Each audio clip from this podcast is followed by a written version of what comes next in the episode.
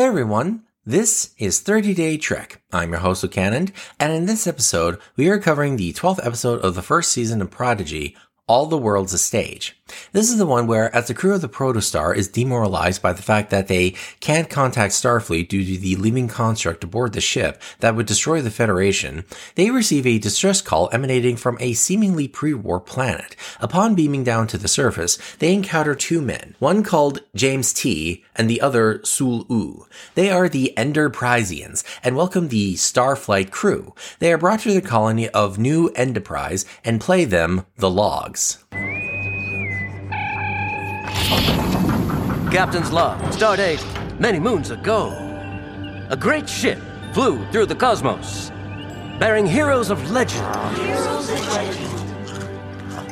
Among them, James T., the warrior for whom I was named, and Sprock, well known for his words so wise. Most illogical. But then, they found our world. People below who need us, but we cannot intervene. They would need a hero. A miracle worker.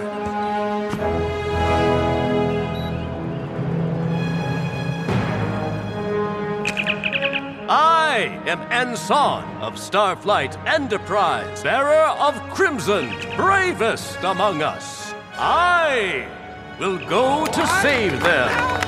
Who's this guy? And Sun fell from the stars, bringing gifts of knowledge and wonder with him. He offered a way of peace, the way of Starflight. But he also brought a warning. A great evil has followed me here. Do not enter the woods where it lurks, or your land will be cursed by the gallows. The gallows? A few foolish warriors doubted Ensun's warning and went to face the gallows. But no one ever returned.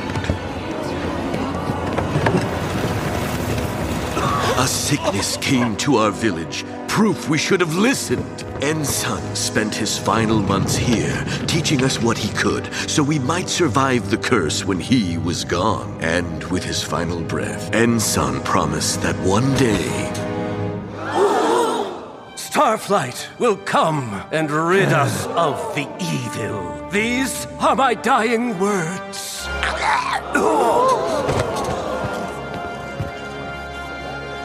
For generations we've waited, but now the day has come. You have arrived. Uh, Star Trek Prodigy was created by Kevin and Dan Hageman of Trollhunters fame as one of two animated series as part of the new wave of Star Trek series for Paramount Plus and a co-production with Nickelodeon. Alex Kurtzman, the major domo who oversees the Trek franchise nowadays, said that the series was created for there to be an entry point for kids to get into Star Trek, and that the Hageman brothers were tapped to create the show for their experience in creating animated series for kids that didn't talk down to them and that adults and longtime Trek fans could enjoy as well. Haven't seen either of their previous shows, Troll Hunters and Ninjago Masters of Spinjitzu, so I can't comment on those shows. But I can say that as a 90s kid that grew up watching Batman the Animated Series and Gargoyles and Avatar The Last Airbender later on, I have a very high standard when it comes to animated shows aimed at kids, and Star Trek Prodigy meets that standard. All the World's a Stage, which is yet another Shakespeare reference, is one of my favorite episodes of Prodigy for being another example of Star Trek as modern myth. It's also a sort of homage to a DS9 episode that was never made. Back in 1996, Paramount had asked DS9 to come up with an episode that would commemorate the 30th anniversary of the original series. Ronald D. Moore came up with an episode where the DS9 crew would show up at Sigma Iotia 2, the planet of copycat imitators seen in the episode A Piece of the Action. But instead of a planet of 1920 Chicago gangsters, they'd find a planet filled with Kirk and Spock imitators. DS9 would have basically been doing Galaxy Quest before Galaxy Quest. But the episode was shelved due to concerns that the episode would have come off as insulting to the fans. Thus, Trials and Tribulations was written instead, and the rest is history. Taking that basic idea, Aaron Waltke, the episode's writer and a longtime Trek fan, also put in the added element of the reveal that Ensign was Ensign David Garrovick from the TOS episode Obsession, and that the Gallows is in fact the Galileo shuttlecraft from the Galileo 7, and that the disease is caused by leaking plasma from the nacelles interacting with dilithium crystals within a cave, creating a toxic runoff that's contaminating the surrounding land.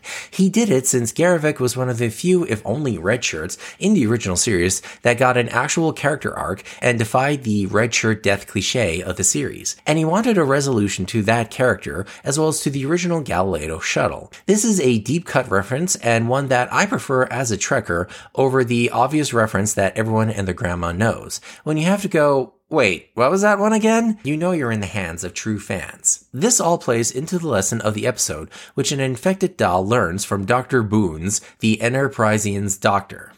What are we doing here? None of us are Starfleet and people are really sick. Why did we think we could help? We're just as crazy as. Ah, that feels nice. Woodleech. When the sickness began, we found their secretions reduced the angiodemic immune response. I know what you must think of us. Our facilities poor, our knowledge woefully incomplete. Ensign told my ancestors of your prime directive, how we weren't ready for your technology or ideas. We know we're not Starflight, but you don't need a real ship to believe in what it stands for. What about you? Do you believe, Dal R'El? As someone who wears a TNG era communicator badge pin whenever I'm either in the production office or on set, as a way of letting people know who I am and what I stand for and believe in, the simple message that you don't need to be in the Star Trek future to live the Star Trek life is one that is so relevant and important to today and that both kids and adults should learn. And as you can tell in the clip there, Dr. Boons was voiced by Shaxs himself, Fred Tatasciore, who also voiced Sprock and the voice recording of Ensign Garrovick later in the episode. James T was D. Bradley Baker, and Eric Bauza was Scott E. and Sewell U. Join me tomorrow for when we take one more look at Star Trek Prodigy and get some background on some of our characters. Live long and prosper, and also live well.